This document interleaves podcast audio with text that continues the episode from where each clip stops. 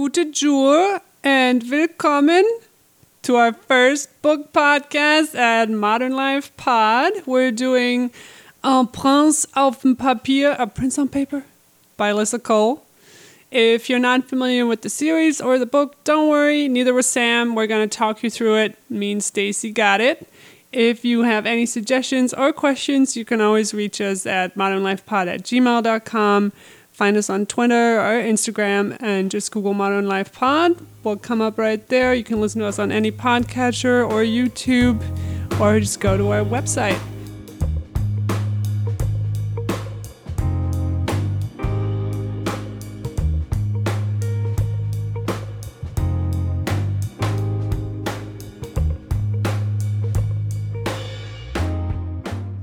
All right, so here we are, Prince on paper.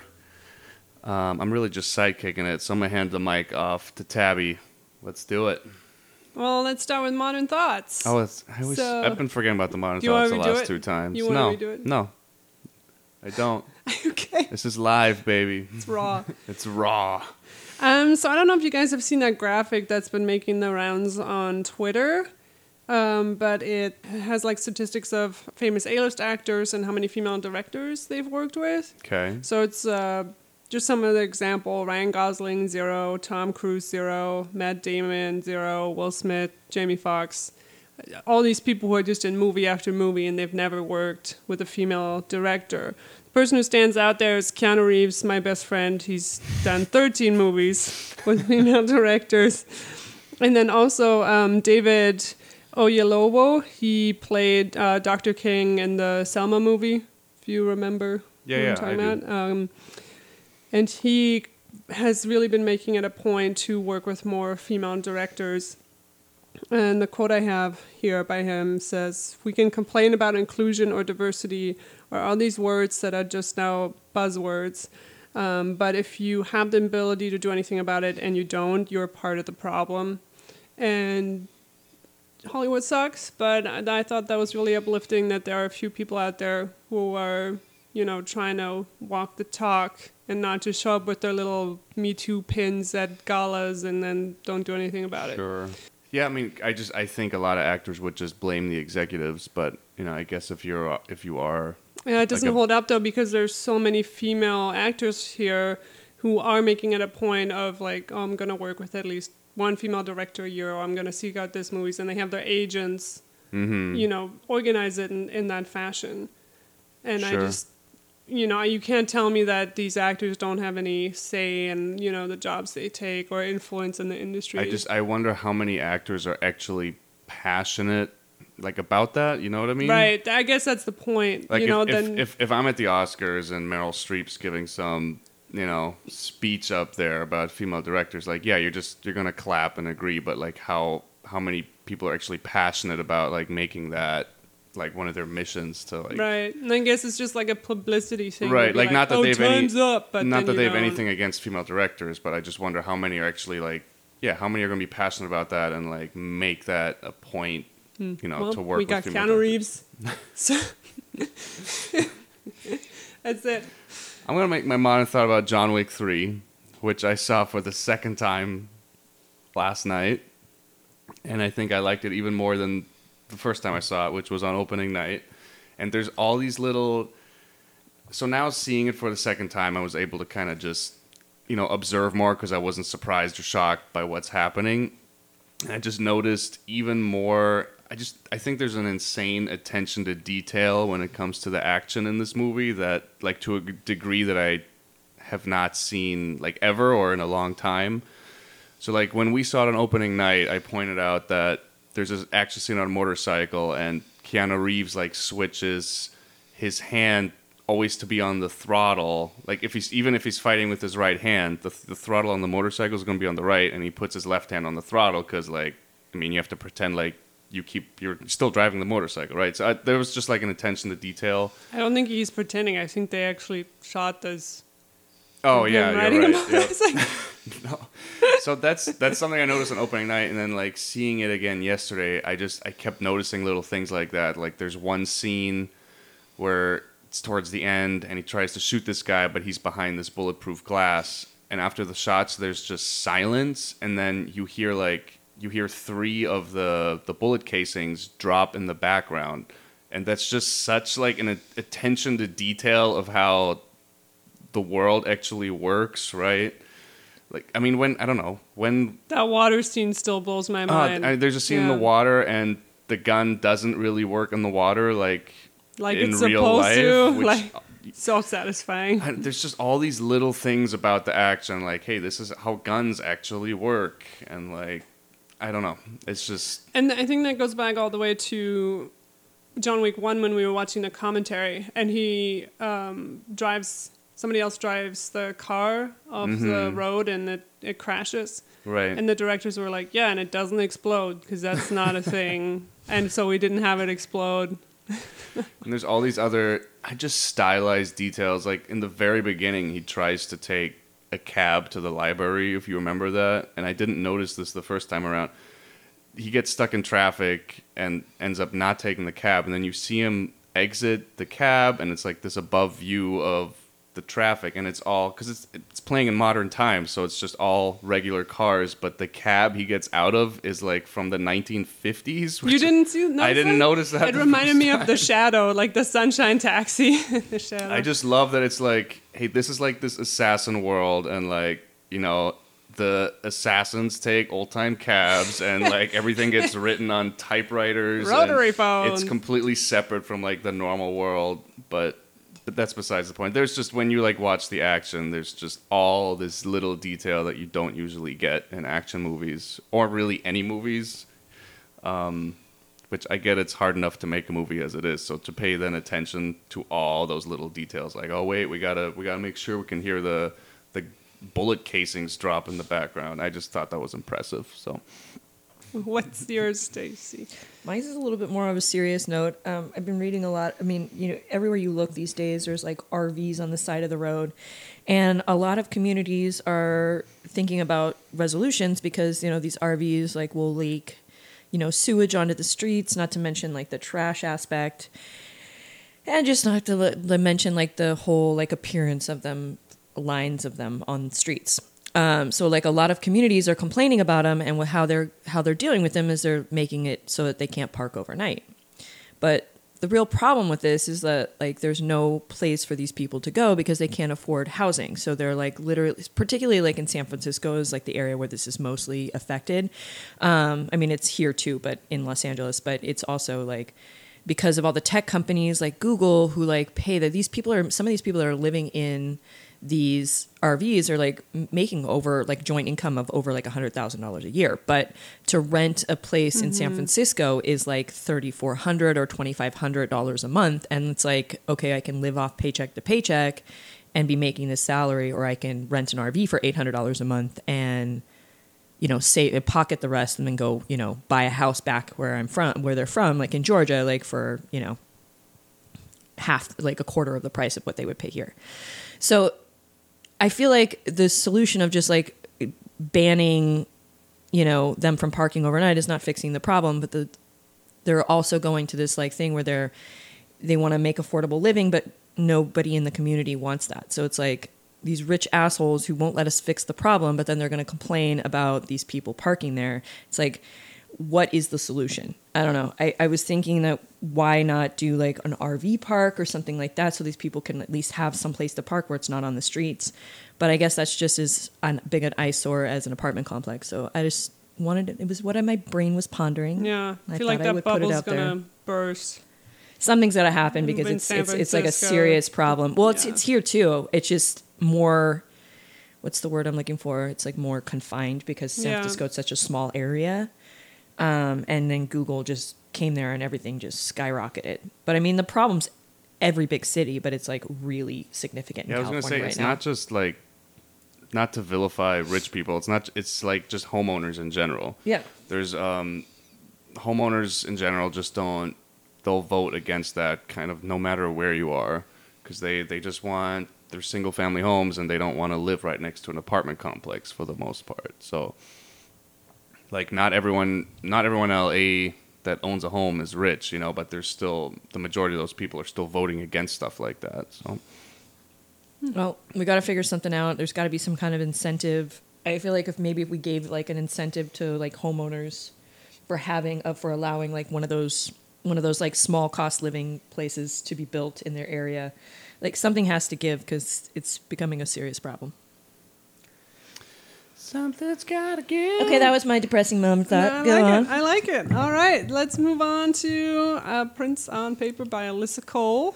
I made Stacy read the whole series. I didn't make you, but you did. You just read them all. Well, I mean, this is like the third one in the series. I kind of had to read the first couple ones because it built. They all build on each other. You just answered my question. Not knowing anything about this, this so this is the third one in the series. Is there more than three? There's five, but two of them are like small sampler books.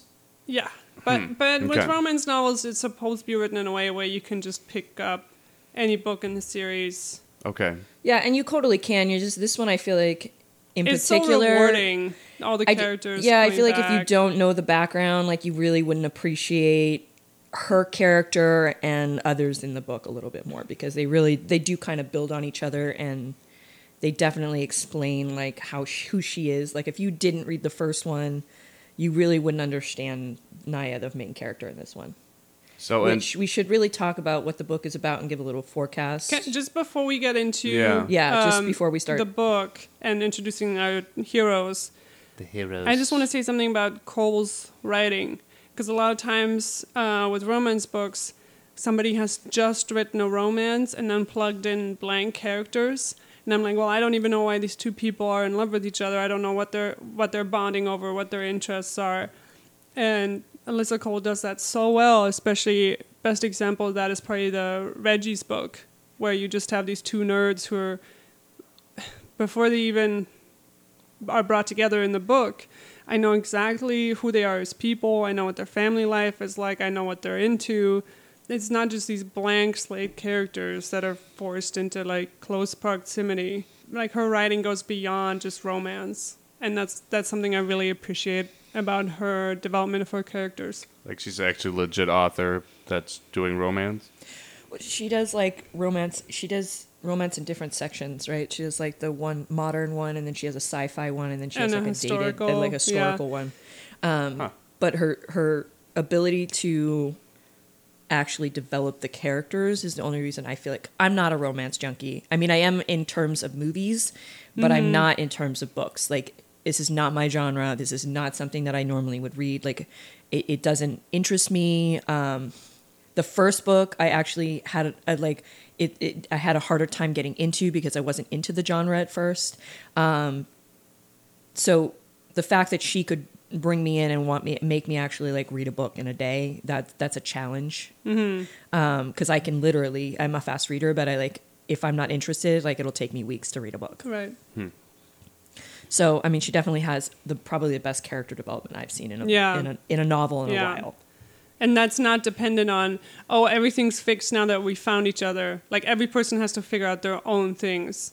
Like a relationship isn't going to magically fix all your problems. I, I just love the small details she throws into her books. Like, you know, you never think of after like a, after a sex scene, you'd have like the character like get up and go to the bathroom. Yeah. Like that's something that physically females have to do after they have sex, and it's something that's like never talked about even in a movie. This she like included it, and I was like so impressed by that, and the fact that they would mention that like you could get like a, you know, they make kind of like a joke out of it. If I'm not mistaken, in the book, in the first one, don't they say something about it? You can get a UTI. I mean, she's Oh, a yeah, she's- scientist. yeah, she's so it's like really important Yeah. that you know, like the fact that she would think like that, and the fact that they would bring that into the book just shows like how much she would like develop those characters. Yeah. because it, it's so something that she would think about because you know she that's what she does. Like she's a scientist. And none of them feel the same. Like Yeah. I don't feel like I'm reading with some romance genres. I'm like, yeah, this person has a different name, but all your heroes like feel the same. They Yeah, all look no. the same. No, they're all developed quite individually. They all have their own little quirks, and how she can think like so many different females is quite impressive. Yeah, that's you know? true. Yeah. Um, just because you know if you've got all types, like you have the scientists, and then you have the like Nerd. tech nerdy, and then you have like the socialite that has like her own issues, Yeah. and then you have you know Naya, which is the lead in this character. I mean, in this novel, I keep saying Nia Is it Naya or Nia? I don't know. Johan says Naya, and she's like, "Don't call me that." So I'm like, is it Nia? It's N Y A. Or is Naya short for something? I thought Was it it was. Na? Is it? I, I don't know. No. I was saying it like Johan was saying it. Um, so we've got. Yeah, let's just talk about the two main Okay. characters. Um, we've got Nia. She's from. Both of these people are from fake countries. Nia's from Wakanda. Yeah, it's no. basically Wakanda. No, It's the It's kind of like Wakanda. And then Johan von Braustein. Oh. He's from Liechtienbourg, which is like Luxembourg and Liechtenstein. Put them together. That's where he's from. Um, and in the book, she she mashes his dialogue together, and I thought that was so cute and so well done, and just delightful. And it's not like a real language; like she's not trying to be Tolkien, and Yeah. she even makes fun of it in the book. Like the main character's like, "Oh, isn't it just German and French smashed together?" Yeah. Um, but I just really love that, especially because they a lot of the words actually did make sense. Like I could figure out what he was saying, like based on my knowledge. You know, it, she wasn't just putting gibberish in there. The only thing I had a problem with is one of the villains' name. His last name is Assholder, and I was like, that's a little too like crude and like on the nose for me. I, that was the one thing where I was like, was this really necessary? you never mentioned this before. His last name is Arschlocher, and I'm Oh like, really? God. Like, but that's the only time I was like, I can't follow you. Wait. Oh, it's just assholer? Arschlocher. That's his like last. I last thought you name. said assholder. Yeah, but that's what it like. yeah, it's ass assholer. That's not a last name. Assholer. I was like, that's, That's a, that's a bit much. right on the nose. So Nia is, th- I think they're both around 30 years old. She's been sheltered all her life, and her dad is actually in prison for trying to kill the heroine from the first book. And Nia has to deal with a lot of that. She lived in New York for a little bit, and now both of these people are coming back to Thesolo for a wedding. For the couple that was In the in first the first book. book. So, um, It's, who she has become like best friends with. So And they're her father, cousins. yeah, and now they're cou- like well, her and the okay, so her and the groom are cousins, and then his no, her and her. Oh, and yeah, no, no, no, her and the- her yeah, and sorry, Naledi sorry. are cousins. yeah, Um, and then Johan is the best friend of the groom. What I really love, and I double checked this with um, the author too. I messaged her on Instagram. But Nia is um, on the asexual spectrum, so she's had a lot of trouble just finding somebody and connecting with people. Uh, so she plays a lot of like dating games, which plays a huge part in this book. So she plays One True Prince throughout the book. And it's one of those games where you keep getting messages like in the night. There was a game that was really big a few years back. And I almost bought it, but it was like $60 if you add up all the like microtransactions. And I'm like, I'm not buying a $60 phone game. like, that's ridiculous.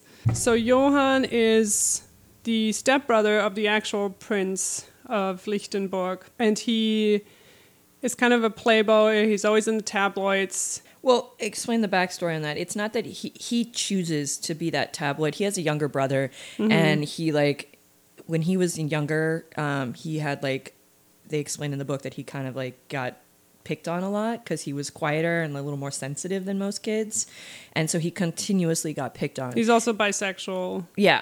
And um and then so to protect his brother when everything when he knew his brother was going to be king, he like decided that he was going to take on this persona of like this untouchable playboy that isn't sensitive. So basically he created an alter ego um one to protect his brother his younger brother from the tabloids and two to kind of protect himself too um because he's kind of like against love and doesn't believe in it because he feels like his mom um, gave up her whole life for the, Yeah, king so- and then ended up like dying.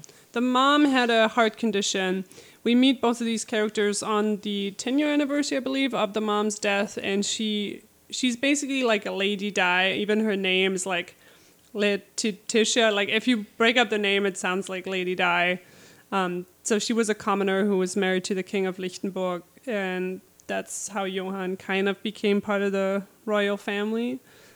And I actually really also like the relationship he has with his stepdad and that yeah, progression, how that develops. Because he kind of resents him a little bit for taking his mom away, right? I feel like he resents him not for taking his mom away as much as for he blames his father, his stepfather, for the death of his mother, because she ends up dying from like a heart, her heart, like pretty much giving out on her, and he thinks that it's because she gave everything to being queen and being his husband and that he leaned on her too much.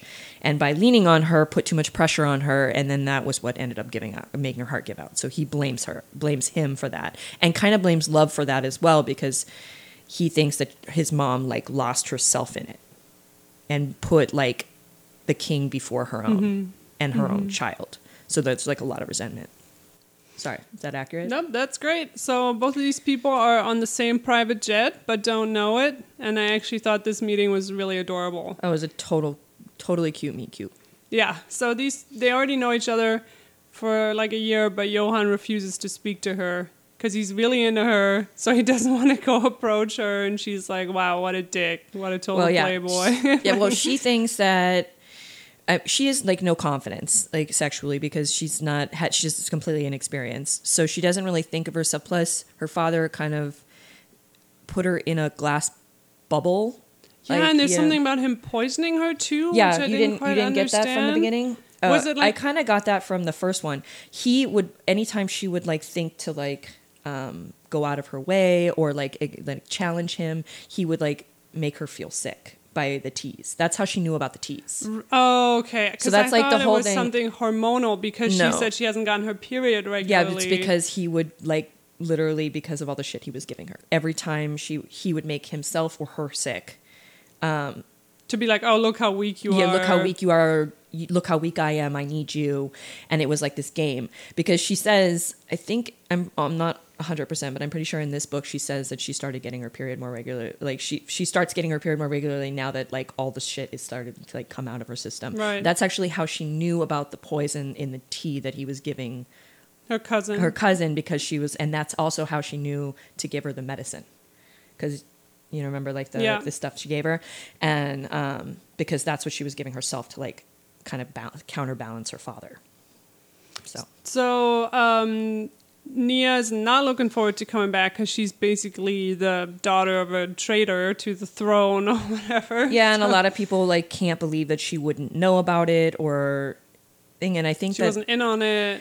that she was in on it and i get that was the the only issue that i had because she kind of did know about it but she didn't But she acted on it in a way that she knew how Yeah. to act on it at the time. Yeah, no, and I think that that was it, it, it just I think that's her own turmoil in the book too. Is that Yeah. she kind of knew and she could have done more, but she didn't understand the full extent of it. But she knew, I don't know, I, if there was like a balance in there with her where she it was like a tor- inner torment, which kind of like is why she seems so weak at first. Yeah. So she's playing her dating game. She's like, I'm getting tired. I'm going in the special bedroom of this private plane, but it's Which she dark thinks in she's not there. alone. Yeah. Turns out Johan is already in there sleeping with his teddy bear. Please, re- please remember she is warned. Like there are so many. Like the do you remember the uh, The Flight attendant, like- yeah, she's like, "Are you sure you want to go in there?" And she's like, "Yeah, I'm tired. What are you talking about?" Yeah, completely baffled by that. But I guess she didn't, nobody realized that she didn't know that the other guy was on there with her. She panics and she gets out of her phone. Can't find the flashlight, so she starts taking like flash pictures of Johan in there with this teddy bear. with his teddy bear. But remember that they actually both fell asleep and then they wake up with Yeah, like arm around, like completely yeah. cuddling. I bet that would terrify me too. yeah, a little bit. like who's in here? Um, he then does kind of like his his playboy thing because he's he's not in a good mood. Again, this is the day his mom died, um, and she she starts crying here, which I kind of appreciate because sometimes when I'm so upset and tired and I get angry, I just start crying, and that's what makes him that's what makes him realize, oh, I'm being a total douche, and he kind of apologizes. Wait, is he? Ec- I have to go back. Yeah, yeah, yeah. Was he actually sleeping with his teddy bear? Yeah, oh yeah, no, his. you How have old to- is this guy? He's thirty. He's thirty, but he has like. Um, this was like the day his mother f- passed away, Got it. so it's really hard for him to be. Let me guess. The mother gave him the teddy bear. yeah, Okay. Did she? I think that it's his like teddy bear from like when he was little. Like it's not just any teddy bear. It's like his, Right. it's like his. There's like another scene. I Doesn't I, it have like a remember. funny name too? I didn't write Yeah, I it don't down. remember. but it's like it's like his teddy bear from when he was a baby. Okay, all right, all I right. think he only sleeps with it when he's upset. It's not like an every night. So um, he leaves after they kind of make up, but she's like, wow, he's still a total douche, but he's also kind of hot. And we find out here that he's secretly funding, um, he has this network of charities. He doesn't want anyone to know about it, so he does it all in like accounts that are kind of hiding his name. This will come back later. Wait, I don't Um, remember. How does how do you find that out there? He talks about it. He's like checking all his charities on his phone while he's on the plane. Oh, I okay, think. yeah, yeah, yeah. because if people found out that he was funding all these charities, it would ruin his like bad boy image in the press. all right, so we get there, pre-wedding extravaganza, and then there's a really awesome sauna scene. And this scene, okay, Nia says how she's wearing this really skimpy bikini and it's red, and her dad would never allow her to wear it. But I think then when we switch um, viewpoints and goes to Johan's view, we find out she's wearing like shorts and like what's sexy to her and scandalous is is actually really not that bad. She's just been, and this comes back throughout the book, that the dad is always like, you need to be like your mom. You need to be like a good woman who serves her man, and your mom knew how to be like a fine lady of Downton Abbey. Basically, he would like take all sexuality out of her because he didn't want anybody to take like any male to find her attractive because he knew that that was like a way he would lose her. Plus, her mom actually was the exact opposite of that and was a fiery like yeah. personality and she was all fight and that's actually what he fell in love with so you feel like part of the reason that he wants to keep that out of his daughters as a remembrance of his wife because then he'd remember the true And his wife died the day she was born. Like she died Yeah. in childbirth, and he keeps telling her that, like, Yeah. you're the reason we lost you know, mom. so you can't i can't lose you too or it's pretty mm. tormenting Guy he's a great. he's, Yeah, a he's in prison. We're good. yeah Lord. But also that line she has when she finds out what her mom was really like, and she goes, "He even took that away from. He even took my mom's real personality away from me." Like yeah this- that was kind of the breaking point too with her and her father and her like realizing that her father was kind of just nothing Yeah, because her dad keeps trying to contact her. She's blocked all the calls from the, you know, prison. Because the dad's like, How could you leave me like this? You need to come visit me every day. You need to do A, B, and C for me. And she's like, No, you mm, mm, suck. Mm. Exactly.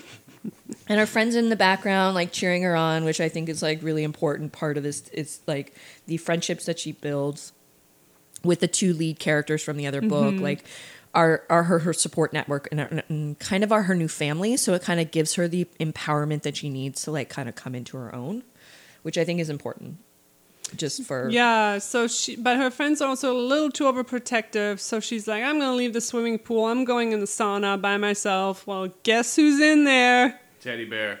It's just the teddy bear. it's Johan von Braustein, and he's like not looking so hot. Well, it is really hot in the sauna. Yeah. But he, she's, she makes up this nickname, or he uses this as a nickname, where he calls her Sugar Bubble. What does that mean? Sugar bubble. I googled it because she's Hmm. like, Google it, find out what it means. I'm like, I did. I don't know what that means. I looked on like Urban Dictionary. I don't know. It's just it's a it's original material, you know. And she starts calling him um, Fokoye, which is a fox fairy tale from Thesolo.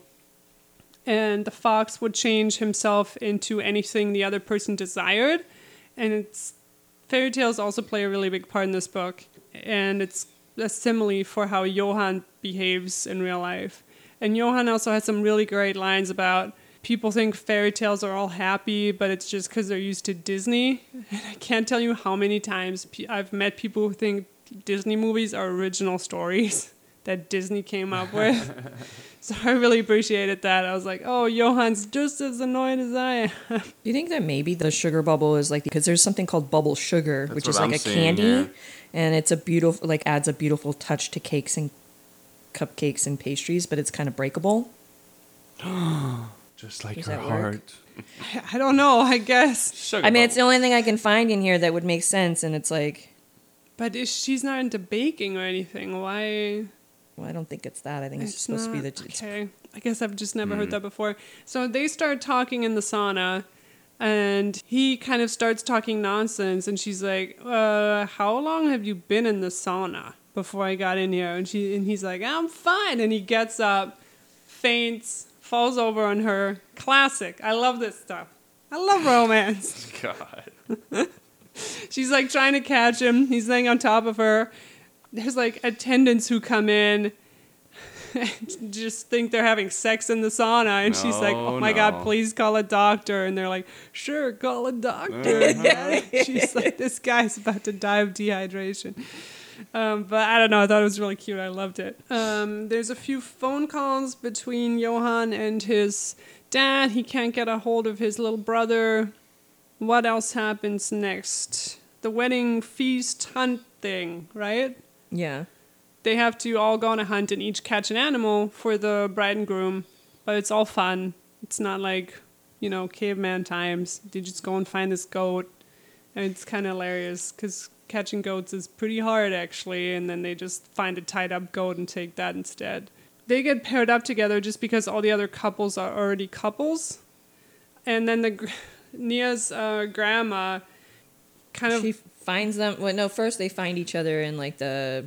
No, this is before the hunt, and she's like, "Oh, you want to like go on this hunt with Oh, my yeah, yeah, granddaughter? You better behave yourself because I know what you're like from the tabloids." And Johan's like, "Yeah, I'm not gonna mess around with your with your granddaughter."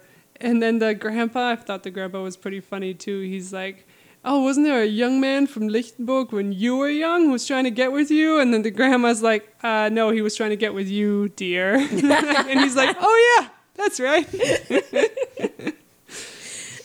and then Nia gets really irrationally angry during this hunt, which is like if you're into someone but you don't want to admit it, and then and then he's like, "Oh yeah, I'm not gonna like touch your daughter." She's like mad that he said that, but it also makes no sense, Oh, it makes perfect sense. right? But it's like the kind of conclusions you jump to that are just irrational and make no sense. But when you like someone, you just overanalyze everything they say. Yeah. That's what it kind of reminded me of. Oh no, it's a perfect example of it. Yeah.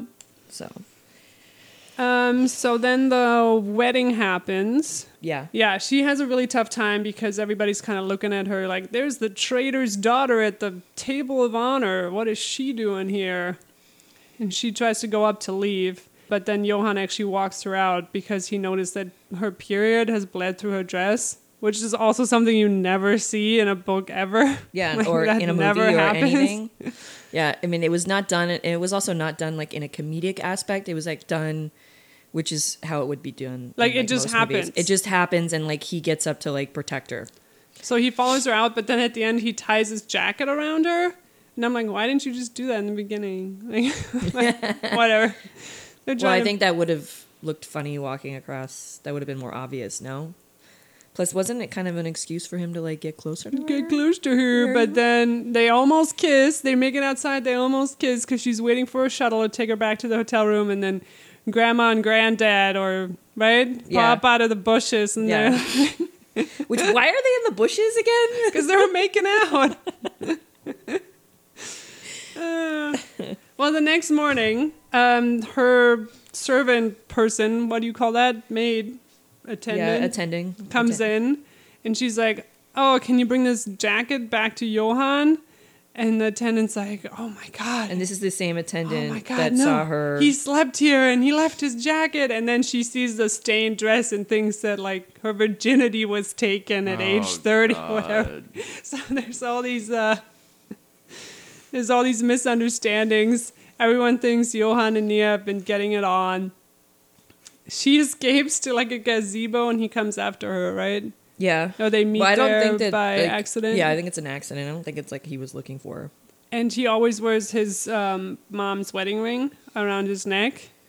And something happens where it breaks off. He's like scurrying around She, trying to. she falls. She remember her, right, shoe, her shoe right. gets stuck or something. he's scurrying around trying to find it. He then like finds it, gets back up, and it looks like he's proposing to her. And the grandma and granddad like again come back out and are like, "What are you guys doing? You're getting What- engaged." Were they already looking for her because something came out in the news or something? That's something right. There was some kind of media blow up about them hooking up, and Grandma and That's Grandpa right. were looking because they were not happy. And so we have a fake engagement plot, which are some of my absolute favorites. I love fake dating plots. But you got to kind of explain why there's a fake date because it's it, it's not just like she's likes him and that's why like she's using it as an excuse to like go somewhere else, get away from like Travel. Thesolo because I mean not I mean it's Thesolo. Yeah. Because that's where she's supposed to be staying now and she like doesn't know how to be herself there and she like starts to develop herself in New York and then coming back here she feels like herself is like kind of like going mm-hmm. backwards and she doesn't mm-hmm. want to become that. So she like uses it as an ex- an, a way of like freeing herself and also as a revenge to her father who's like trying to get her to come and visit him and she wants him to she kind of wants to get one over him i guess like Yeah. kind of torture him like here i am like i'm gonna be with the bad boy you know And then for Johan, they have a referendum coming up in his country to try to. Uh, and his father the already had suggested this Yeah.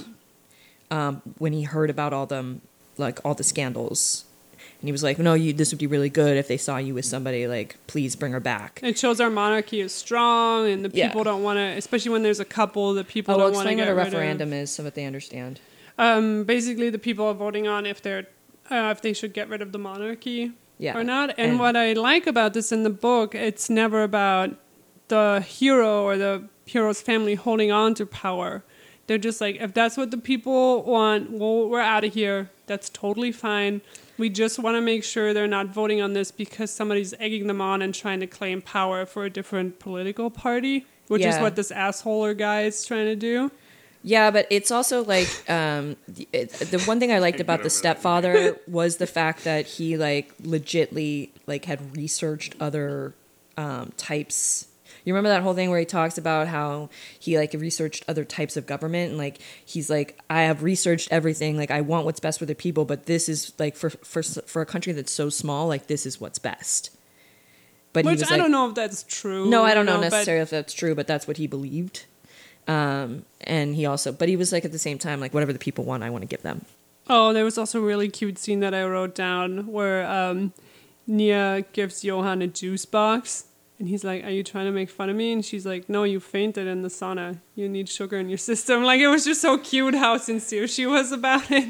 My teddy bear, my juice just box. adorable. Mm, mm, mm, I love this book. I will, I will state that out of the three books, I had the hardest time relating to this one, but this is the one that Tabby related the most to. I couldn't relate to it as much because it was just like not Yeah. my experience with the world, but um, I just think it, even if you don't understand it, Cole writes it in a way where it oh, makes I sense agree. for It's very character, entertaining.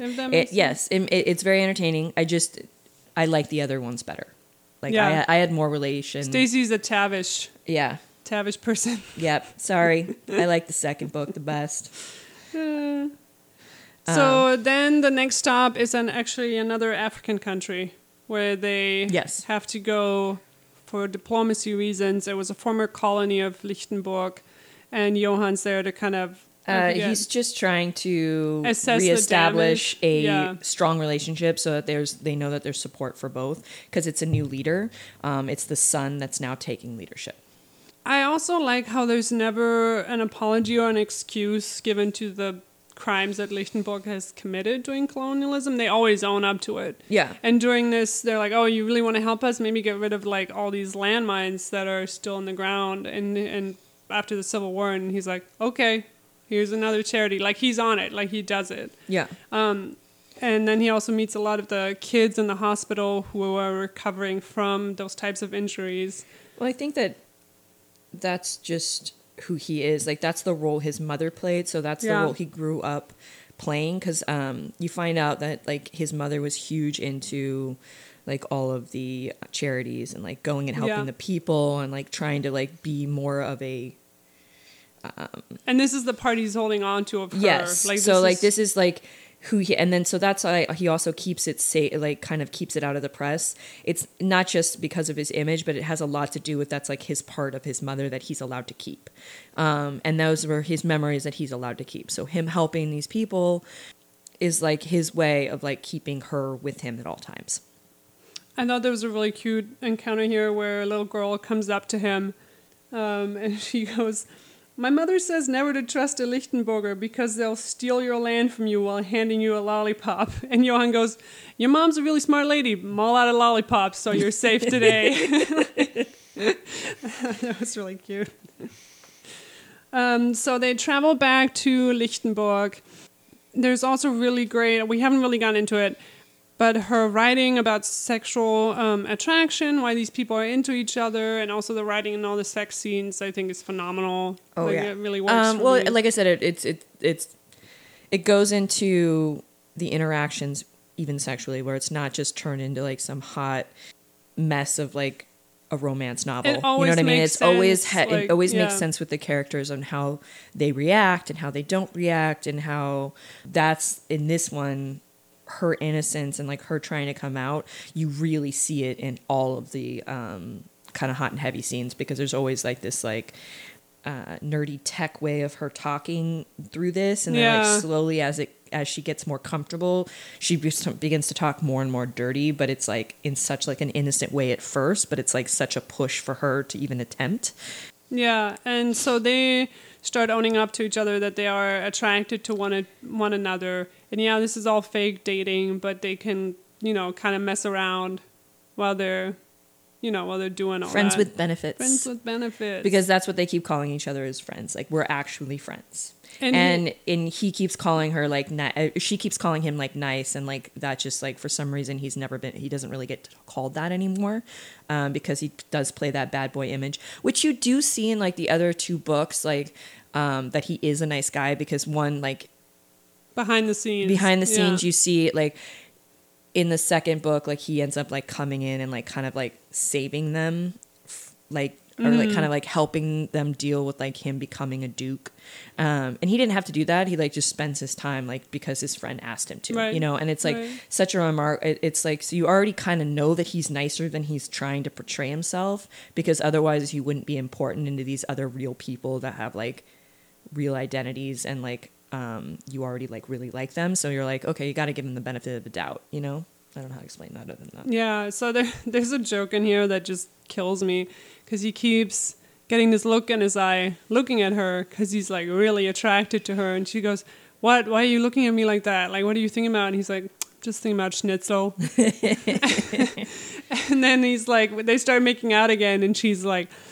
Oh, he has that look in his eye again. I guess he's thinking about schnitzel again. And then the next line is like, wait, I am the schnitzel. I thought that was really cute. Um, I actually have the dirty talk marked because it's so bad. Like I was cracking up reading it, but it's funny to him too. You know, it like no it doesn't it's not like he takes it he just he finds it endearing Yeah. Like, cause she's like, your muscles are very firm. Like it reads like that. In this, I read it in this robotic voice, and he just thinks it's hilarious. so they arrive there. She meets the brother and the dad. I think actually one of my favorite scenes in the book is when the brother comes. Um, well, I guess you should. We should first say like how the brother comes out. The brother is supposed to be, you know, very down abbey, very royal. Johan has brought him up to always conform, so none of the other boys pick on him. He's like, I will not let what happened to me happen to my brother. And the brother takes it, takes it as he only wants me to be this certain way. Yeah, he takes it more of like a confinement and not wanting to like actually uh, allowing him to be himself, and it's never done in that manner from. What's his, I just forgot the lead character's name. Yeah, Yeah, no, the guy. Johan. Johan. Um, he never, he doesn't do it in that way, but that's how his brother takes it. Is that he's he's like trying teenager. to? Yeah, he's like a teenager. He doesn't understand. He's like his brother wants to put him in a box, and um. Anyway, so the first scene of you meeting the brother is him coming out with like blue hair, Yeah, it's like pink like hair, blue spiky hair, and like makeup, nail yeah. polish, like looking good. like just looking completely like Yeah, and the they, opposite they get into a fight, and And I think like the first image is like the first thought his brother thinks is, oh my God, they're gonna tear him apart. You know, and it's like that's the whole point is like you see right there, Johan doesn't care that his brother looks like that. He just cares that it's gonna get him hurt. Yeah, And I don't and then his brother's opinion is like, oh, I, I just pissed off my brother. Yes. Like this, you know, And then Nia has a really gr- great line of, because Johan's like, oh, why does my brother hate me all of a sudden? This is one of my most important relationships. And Nia goes, your brother doesn't hate you. Nobody goes to that length to get somebody's attention if Yeah. they would hate you. Yeah. Um, and also another thing that's been going on, she keeps playing this dating game, and you have to respond to the messages in the dating game. And Johan thinks she has like another boyfriend. But also in the dating game, there is a character that is built off of Johan. And so she's actually pretend dating Johan in the game. Yeah, So it's like an interesting interaction because this whole time he's thinking that she's like getting text messages from this other guy who's not worthy of her because he's read a couple of the texts and they're kind of like not appropriate.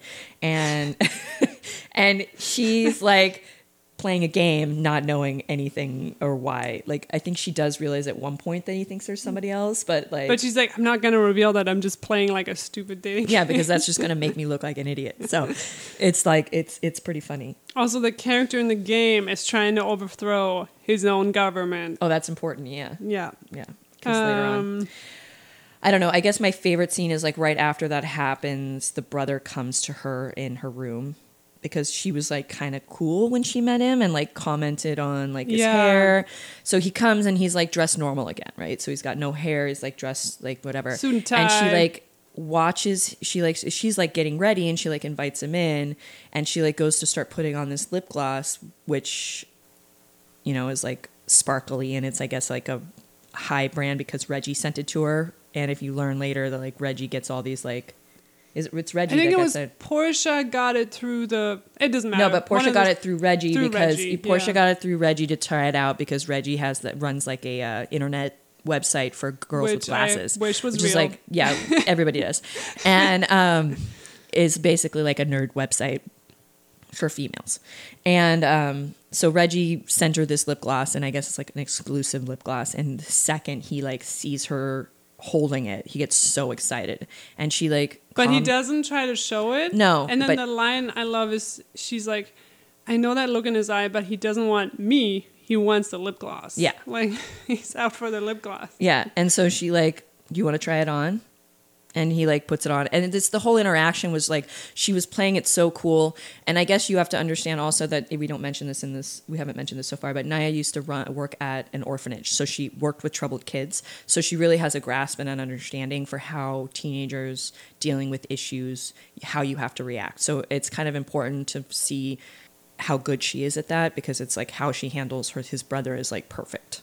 How you doing over there, Sam? You following Yeah, the you're very quiet.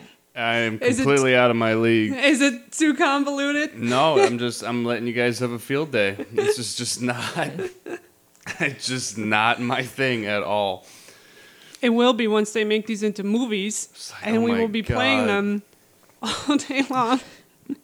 well, thanks for hanging out with us. oh, also another thing I really liked is Letty very early, not Letty. What's this person's name? Nia asked Johan about the referendum and what's going on in this country, and he's like, "Oh, you actually care about that because." for her to actually show an interest in his culture and where he's from and in him other than you know his hot body because he's the tabloid prince on paper i thought was just these little things they throw in there to show like oh these people actually care about each other and each other's personalities Yeah, it's Right. not all. It's not all like a physical appearance thing, exactly. which is actually really important because what you do find out is that you want to go into this because you're probably more passionate about this than I am in terms of like who she is sexually. Um, yeah, so she's supposed to be, I think, demisexual, which Yes. means that you don't feel sexual attraction until you form an emotional bond with somebody. Yeah, and this is Um, not something that's like it's just starting to come out in the mainstream like recently. Actually, I think I read the first article about it probably two weeks ago. Yeah, I, I'm on the asexual spectrum, which is why I really connected with this book too. But I didn't find that community until very late in my life. And like, it's one of those things where like, oh, everything makes sense now. So I really appreciate books like these and, you know, that include all different kinds of diversity and all different kinds of people. Because I think as the more it's around us, the more you read about it, the more you will have children growing up knowing, like understanding That it's themselves okay? better. yeah, and not thinking that you're odd or weird or that you know this is normal. You know, every people are people are different. Um, I actually love that's one of the things that I, I knew that Terry was going to like this book when I was reading it, and, and one of the reasons why I appreciate it is that there's just you know they they have the asexual thing, uh, sorry demise- demisexual It's thing. it's a it's on the asexual It's- spectrum. So, um, and then there's also, um, you know, there's the bisexual because that's Johan He appreciates both sexes, and then you have the brother who is. You will find out what what we are hinting at so far, but we haven't gone into is that he actually is um, doesn't define himself as either sex. So he wants to eventually refer himself as they or them, right? Um, he doesn't um, he doesn't recognize himself as a male or a female, which is what he's struggling with internally, and that his brother's going to eventually find out about. I mean, we're struggling with it right now, talking about it, and I know I've never had this much of a problem with somebody going between male and female because they're still conforming to established ideas because everything is gendered, everything falls in those two categories in the culture we live in. And to me, my brain makes that switch very easily like, oh, you want to be called like a man now? That's fine with me. But there's actually a person who's um, non binary at one of my jobs, and I had a lot of trouble not saying she or her because these people are trying to make a space for themselves and define themselves as no, we don't have to be either or. And I think that work is so difficult and trying to make people understand because even when I'm trying so hard, I kept having to correct myself because my brain, our brains are just like programmed that way so hardcore that when you're actually faced with somebody who's like, oh no, I am non binary, just call me they or them, it's actually, I had a lot of trouble with it. I think it's actually really difficult. Um, so yeah, we find out, or Nia finds out that Lucas is trans, non-binary, and is that the next thing that happens? Or no, do they go to? No, no, no. They go on like a little walk excursion, just Johan and Nia, and they get accosted by paparazzi. But it turns out these are paparazzi that Johan has formed a relationship with. You know, people who's like he's cool with them taking pictures of him. They write pretty good things about him, like because these people will follow you around all your life, so you kind of build a relationship with them. And for Nia, it's all a bit too much. So when they go back through the secret entrance, there's actually a graffiti of like "Down with the monarchy," and there's a lot of stuff in the press about like the monarchy is bad and we have to destroy it. And Johan's kind of starting to wonder like this has never been this bad before. Why now all of a sudden is there a big push from the people to bring down the monarchy? Because we've been doing fine so far. And then then we have the Christmas market I think so. just like a traditional European Christmas market, and it's all new to Nia, and she's like, "Why are there creepy marionettes everywhere?" we love our creepy marionettes, and they go to all the stalls, and something that Nia notices here is that Johan's in full-on protective mode while still playing like the Playboy Prince, and he doesn't care about anything, but he's always got his eye on like his brother and Nia, and making sure they're always in you know eyesight and Yeah. he's kind of handling it all and she realizes that he puts a lot of pressure on himself by not right he's not sharing that responsibility of he's like no i have to protect everyone i have to right? Because that's that's what happened with his mom of like i couldn't protect my mom from dying so he's like in hyperdrive now. Um, and then a lady comes out with a f- like fake baby and she's like i have johan's child. This is his. And it's just to rile the people up and say that he's a bad person and he's might cheated on yeah it's just a publicity stunt It's just a publicity stunt. It's like a redheaded child. That's all. and johan thinks nia's gonna get overwhelmed again because they're like what do you think about this what do you think about your fiance having this other baby and she goes uh, have you seen baby pictures of this guy? Because that baby was pretty cute, and he's not. So there's no way they were related. And everybody laughs, and it diffuses the situation. Well, I think that people forget that Nia has grown up in that's what she says to him. yeah, like She- I like, think "Oh, everybody thinks that she's so like sweet and innocent, but forgets that like she grew she's the up. daughter of a traitor. Yeah, like she, well, then not like she's a, she's Grew know, up in the royal family. She's, she understands like how you're supposed to act and the I mean, games was- they play. Yeah, and like- diplomacy. yeah, she gets all of it. So I think that there's like this underlying thing where you like see her as such a fragile thing, and even he does it, and that's what she's fighting against. Like yeah. that's not who Don't I am. Don't underestimate me. Yeah, I, I'm I'm just as strong as anyone else. So then he brings her to the grandma's home, and the grandma's very separate from the royal family. She lives She's her not royal life. family. She's Yeah. his mother's. Yeah, she doesn't want Mom. anything to do with that. Yeah. And they talk about the referendum getting out of control, and they're voting on it in just a few days. And the line here is really great, where the grandma says, "Oh, should I do an accent? Should I do a Liechtienbourger Oh, you should accent?" totally do a Do it. Liechtienbourg accent. Um, yeah, we didn't have referendums in my jour. No, well, how do you do that? Sounds how do you do the French? It is French. Oh. It's French German and and German. French. Oh, that's right. No, I'm gonna. I'm not gonna do it. She goes. We didn't have referendums in my day. If you didn't like a government, you toppled it. But kids these days, what can you expect? as long as they leave me and my Schweine in peace, I don't care. She has like a pig farm over there. And then Nia asks, "Wait, are you saying you toppled governments in your day?" And she goes, "I said no such thing. I'm but a humble farm girl." And then her, she like winks. Like this grandma's like seen some shit. Like I love the grandma.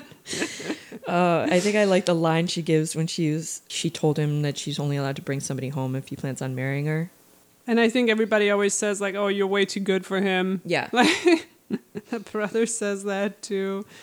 But the the point is is that like this is like his one place that he gets to be himself and doesn't have to play the Mm, a playboy. face. Yeah. And somebody that like has seen him be sensitive and you know knows that he's that person and and she's kind of tough too, so she gets to kind of like see like see both sides, you know.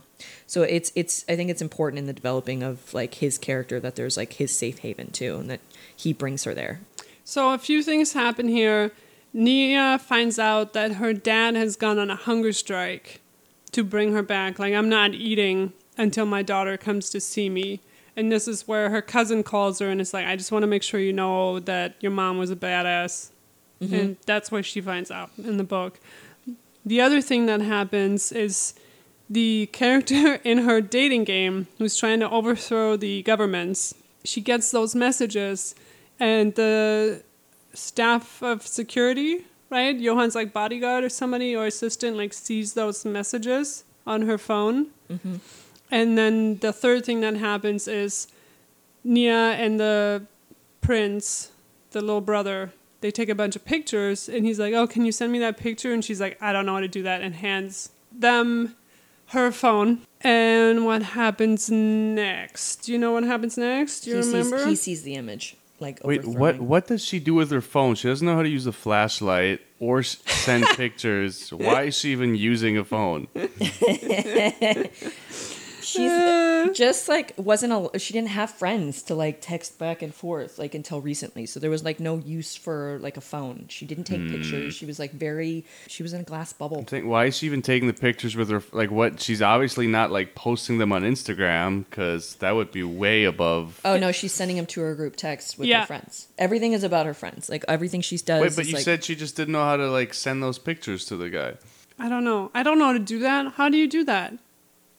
He's like Google Drop clouded to me, and she's like, oh, I I don't thought know. you just said like just text it Oh, to her. no, Oh no, no, he wanted to he's like, like- Google drop it. He's like something something, and she's like, I don't know what you're talking about. Here, just have my phone. Okay.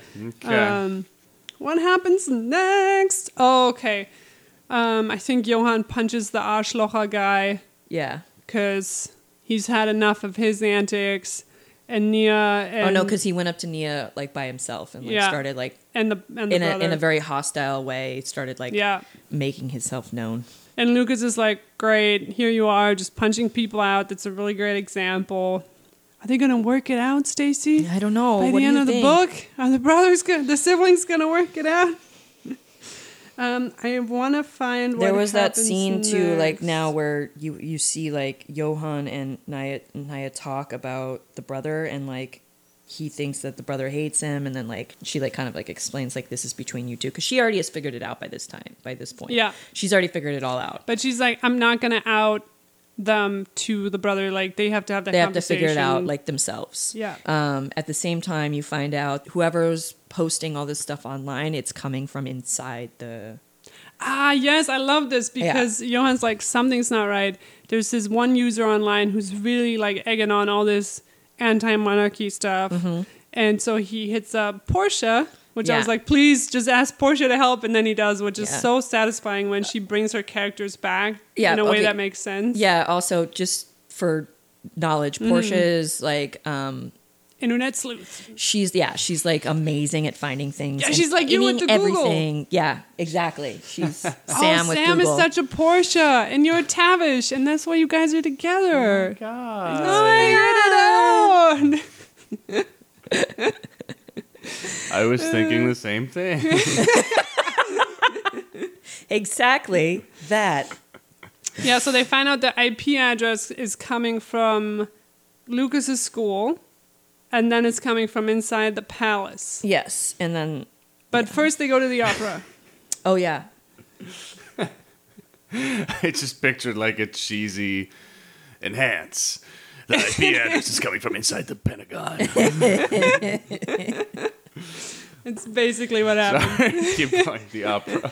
But by the way, this whole thing of like they're okay. So again, I told you, not a romance person. Never liked the books. I think that's one of the reasons why I can read these books. Wait, is you're not a because romance person? No, not romance books. reading. Reading. I don't Oh. like romance books. I like movies. That's fine. Does fine. Twilight not count? no, because there's other stuff going on, and that's considered fantasy. So shove it.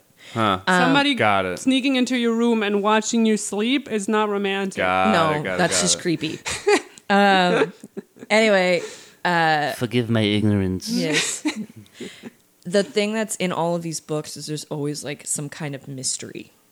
That's true. Yeah. There's So, other plots going There's on. There's always like this mystery plot where you're like trying to figure it out, and that's kind of how my brain works with books. Is I like to try and figure. It, it works like that way with movies too, but like um, I love trying to figure out before the end, like before things happen.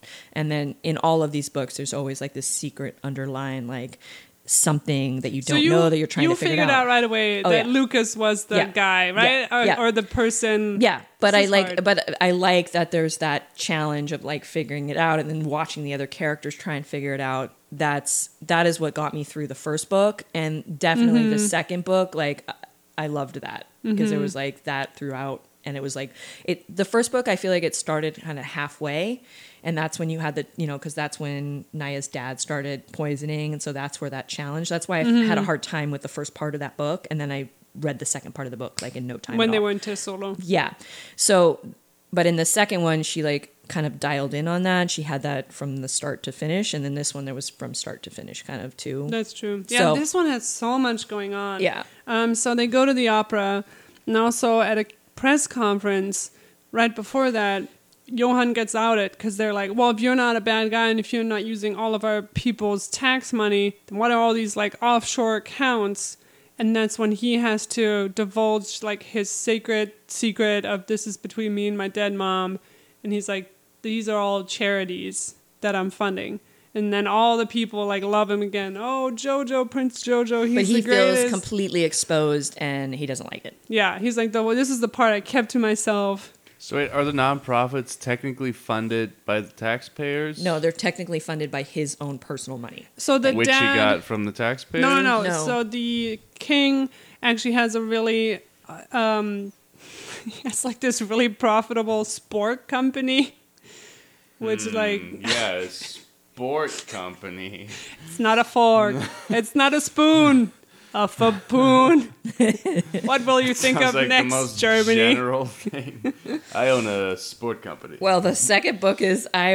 It's about sword making. So, uh, that's yeah. that's way more specific than a sport company. Well, but Johan being part of the royal family too, you just get hooked up. You get people wanting to you to represent them, Sure. their product, blah blah blah. You just He's like, he's an image. He sells himself. But he's he also a knows how to smart manage- businessman. exactly, his money. Um, So he has like he does a lot of. I get the vibe that he's like a uh, like trader. You know what I mean? He's like a business. Savvy. Yeah, he's just very business savvy. He's constantly like that. His his charitable organizations, like he's constantly on tap with all of his businesses. he's like, you with working the all the time. over there. Yeah, he's always hey, on hey, the hey, stocks. Hey, hey, you didn't see nothing.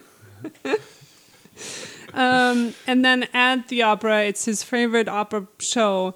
At intermission, the main singer comes out, and him and Nya are in the royal booth.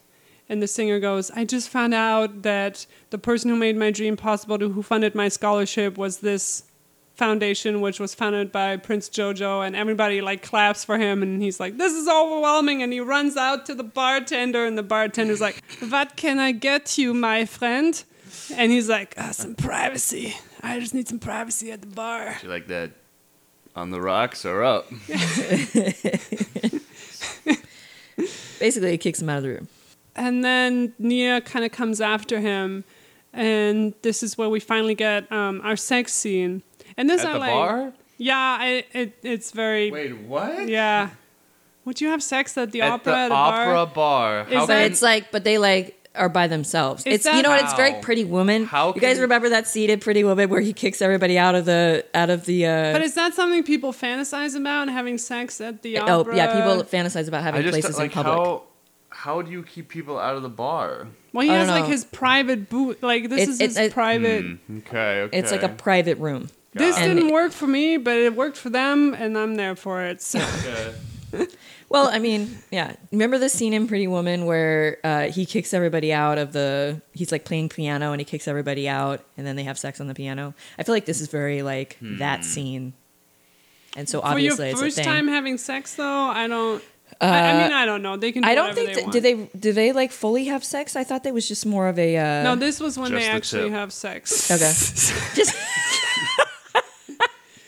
But it's been, um, but it's been building up along the way where they're kind of they started with kissing and then it was like touching and it like every step made sense and it was like he It was a very good meeting- development in the he was meeting her Yeah. where she was and they kind of go from there. Well, this bar is not getting an A from the health inspector. I can tell you that.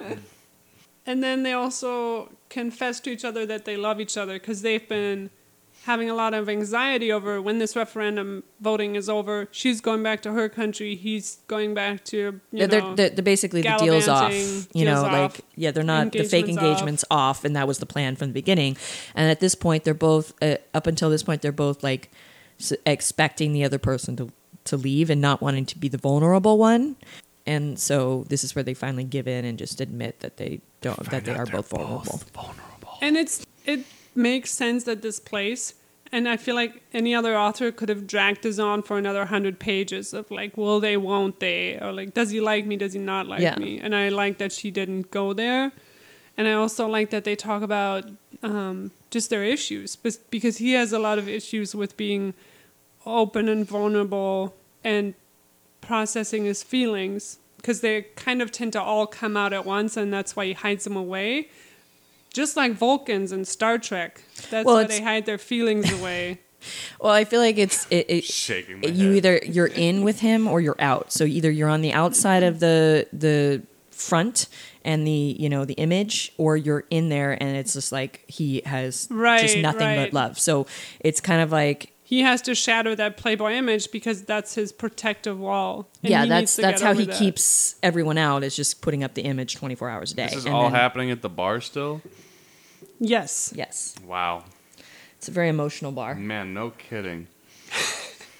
Portia's been sending him these uh, therapist recommendations. Portia's the Yeah. heroine from the second book. And She's my favorite, by the way. hmm Sorry. I can't choose. They're all they're all great. but he's like, yeah, I'm probably like I'm gonna take you up on that. Like I'm gonna do that, and they're each gonna work on their issues, and it's not like we found each other and everything's happy forever. Because there's a scene in there where he goes, okay, I'll promise you, I'll never take my feelings out on you again, and then he's like. Okay, never mind. Like right after he says that, he's like, "I'm human, so I'll probably keep doing that, but I'm gonna work on it." There's just know? a, there's a humanistic aspect Yeah. to this book that you don't get, I guess, with a lot of character development and romances. It's always like this perfect, like happy end, eh, happy ending, and I mean, just like you see with all romance like movies as well. It's just like this. Oh, it's everything's fine after we get together. It's like no, relationships take work, and I like that she brings that aspect into the books because I feel like a lot of people grow up like thinking that there's this happy Right. ever ending, happy ending, and there's no work involved, and that's just not the case. And like Johan says, there's no fairy tale endings. Yes, exactly. so they go back to the palace castle thing. He, I think he's already up, like working on his charity stuff, and he gets the info from Portia that the IP address is now coming out of the palace. His Da, da, da. who could it be? and his uh, chief of security, Tasha Yar, comes in. That's another Star Trek joke. Forget it. This Wait. is the wrong crowd. His chief of security couldn't find the IP address. He wanted someone from the outside too. He wanted it somebody he trusted. Can't trust anybody. Exactly. And also, chief of security goes, um, I saw some really like anarchist messages on your fiance's oh, phone. Oh, no. And I think she's planning to take down the government. Oh, no. And this is where the IP address is probably coming from. And he's like, No, it can't be. And he goes in there. And he's like, All right, I just got to ask you about this because the whole book is about them being honest to each other. And she laughs it off and she's like, No, it's this dumb game I didn't want to tell you about. And he's like, Oh, you're playing a game with like a fake me that you're dating while you're dating me in real life? That's a little weird. And she's like, she owns up to it. She's like, yeah, it is weird, but I ha- also haven't been playing it for like the past. She stops playing it. I stopped Um, last night. But I can stop anytime.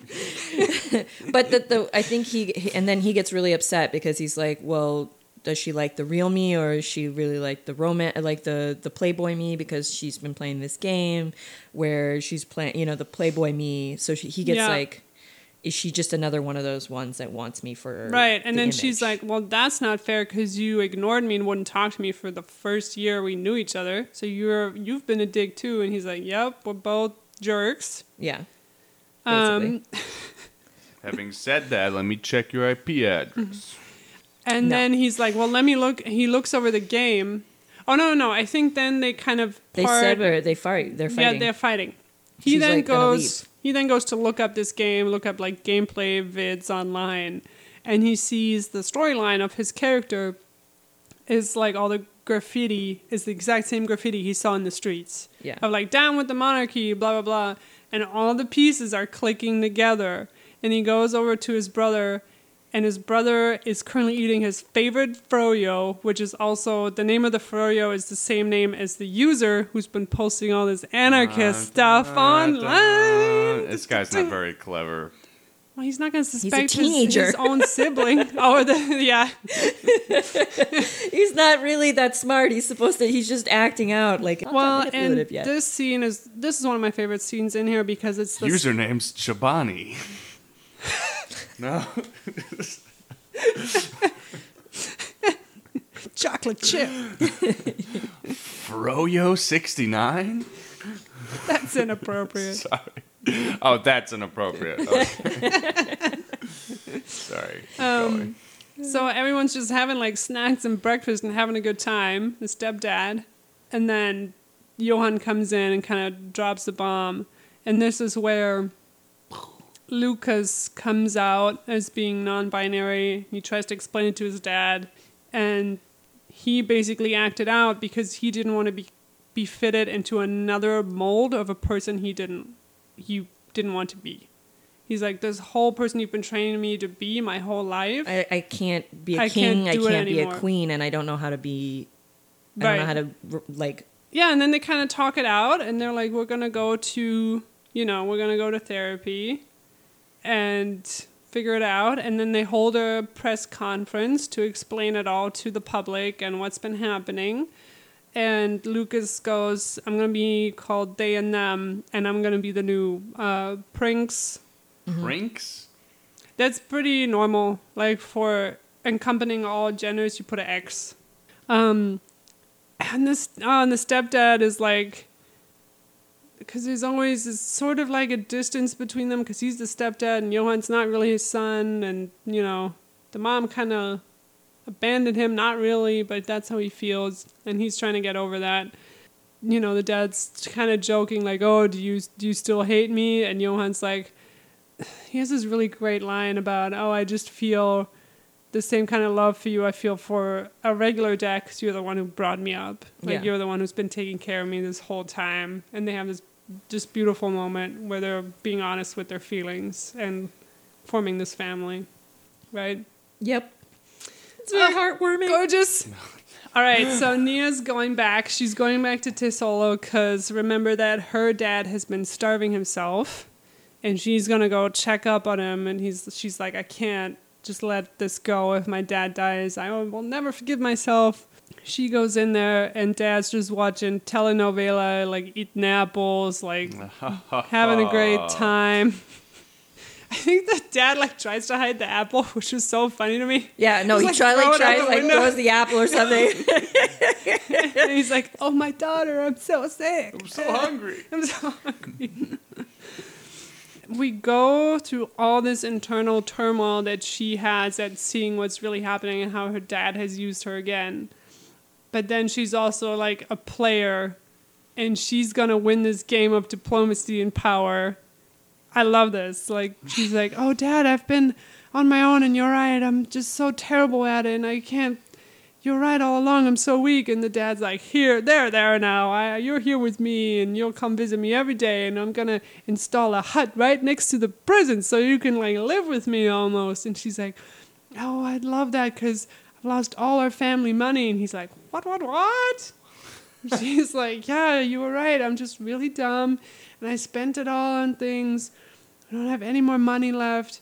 And he goes, And also, they're trying to get all these like state secrets out of him, but he refuses to talk to anyone in prison yeah. unless his daughter comes to see him. And he goes, Well, I have secret money stashed away with all my other secrets in your mom's um, wedding dress, like special box.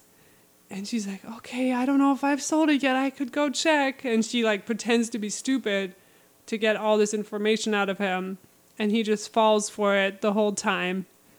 And she and he's like, well, that's okay. I'm here now, and well, I'll see you tomorrow. And she's like, okay, yeah, I'll be back tomorrow. And then she's like, psych. She walks out of the prison. There's like a slow mo shot of her walking out. You know, it's like Brooklyn Nine Nine. There's explosions going off in the back.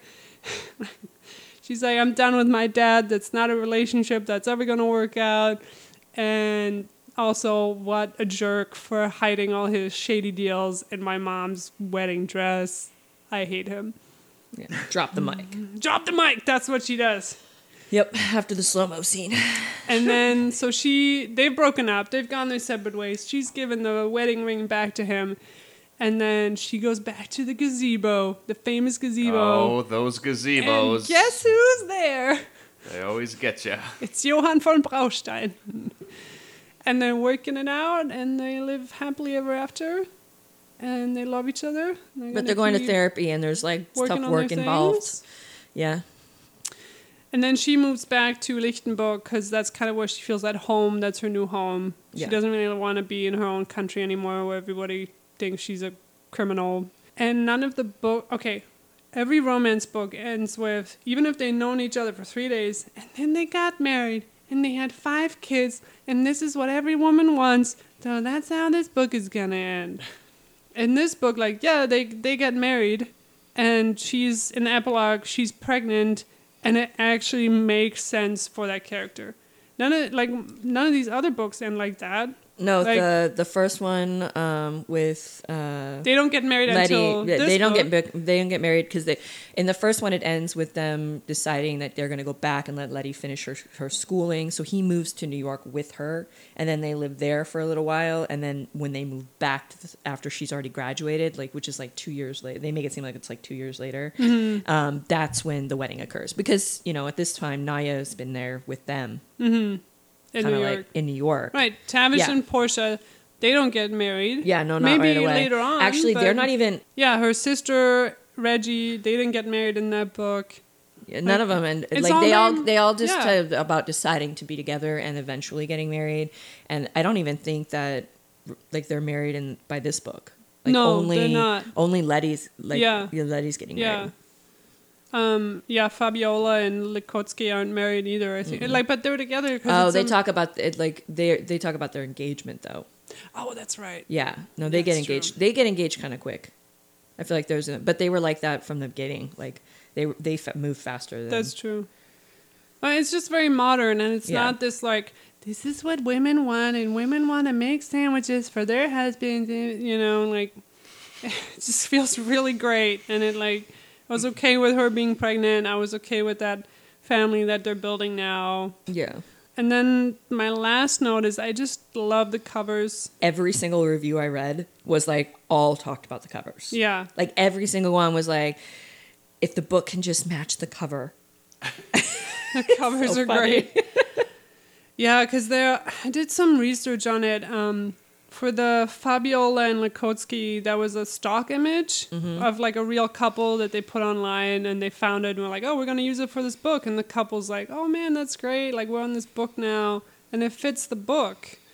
You know, and I think that publishers really shoehorn, like make the covers what they want. And with this book, I just with the whole series, I felt like it's just there's such beautiful covers. You want to look at them. They're not annoying. They look like the characters, and I really really appreciate it. I also want to mention that I think that one of the reasons that Alicia Cole like does such a good job with like so many Alyssa, sorry, Alyssa Cole does such a good job with like so many different like genres is because she Hmm. kind of lives two lives. Did you read anything up on her? You know, she was like part time in New York, and then the other part time she lives in like the Caribbean. I didn't so know she- that. yeah, no. so she like so she gets like a very different perspective from that Hmm. aspect. So I think that she brings that in a lot. I know she's really into the royal family, so you guys would really get along, Sam, because Sam's also just Love obsessed with. I love it.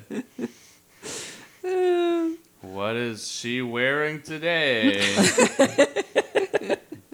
How is Oh, the proper way no. to stir tea? she upset the other wife. is that They're real in a thing? feud. Oh, now they made up. Everything's cool. Uh, no. I don't even know what their names are. You seem to know more about it than I do. I don't know. You It say pops you're up not on his newsfeed. You say you're not into this. I'm not. It follows me. Well, that's it. Any last thoughts about uh, Prince uh, Where does this Papier? Where does this rank on your all-time greatest romance novel list? Well, I don't read that many romance novels because a lot of them annoy me. Hmm. Because it's That's my not favorite. true. You read a genre. lot. I feel like you've Which read a one? lot. Which one? Name one. I, I name can't one. name shit. That's right. That's right. Look at my shelves. There's nothing over there. like I'll start one and then I'll just get annoyed at something in it or but these these books are just they're just great books. Like forget that they're romance books and I'm not trying to throw the romance genre under the bus cuz people sure sounds like you people are. do that already. Like, oh, it's marketed to women. It's just silly literature. It's not people take it seriously. Oh no, seriously, you should see how much I got shit at work for reading these books. Like everybody, is that what you read? And that's when you say, yeah, that's what I read. And then you throw the book at them. You do like the book John Wick thing where you just I thought you about choke that. them out. Yeah, I like, thought about that. Good. I'm Back go to see it a John third Wick. time now, full circle. Thank you so much for listening. I hope we have made you run out there to buy all of Alyssa Cole's books. Even though romance is the highest grossing literary genre, it unfortunately still has to deal with a lot of prejudice from folks not taking it seriously. It's always a good feeling to support self published authors kicking butt. We hope to cover more books in the future, and we also have another video game podcast coming up.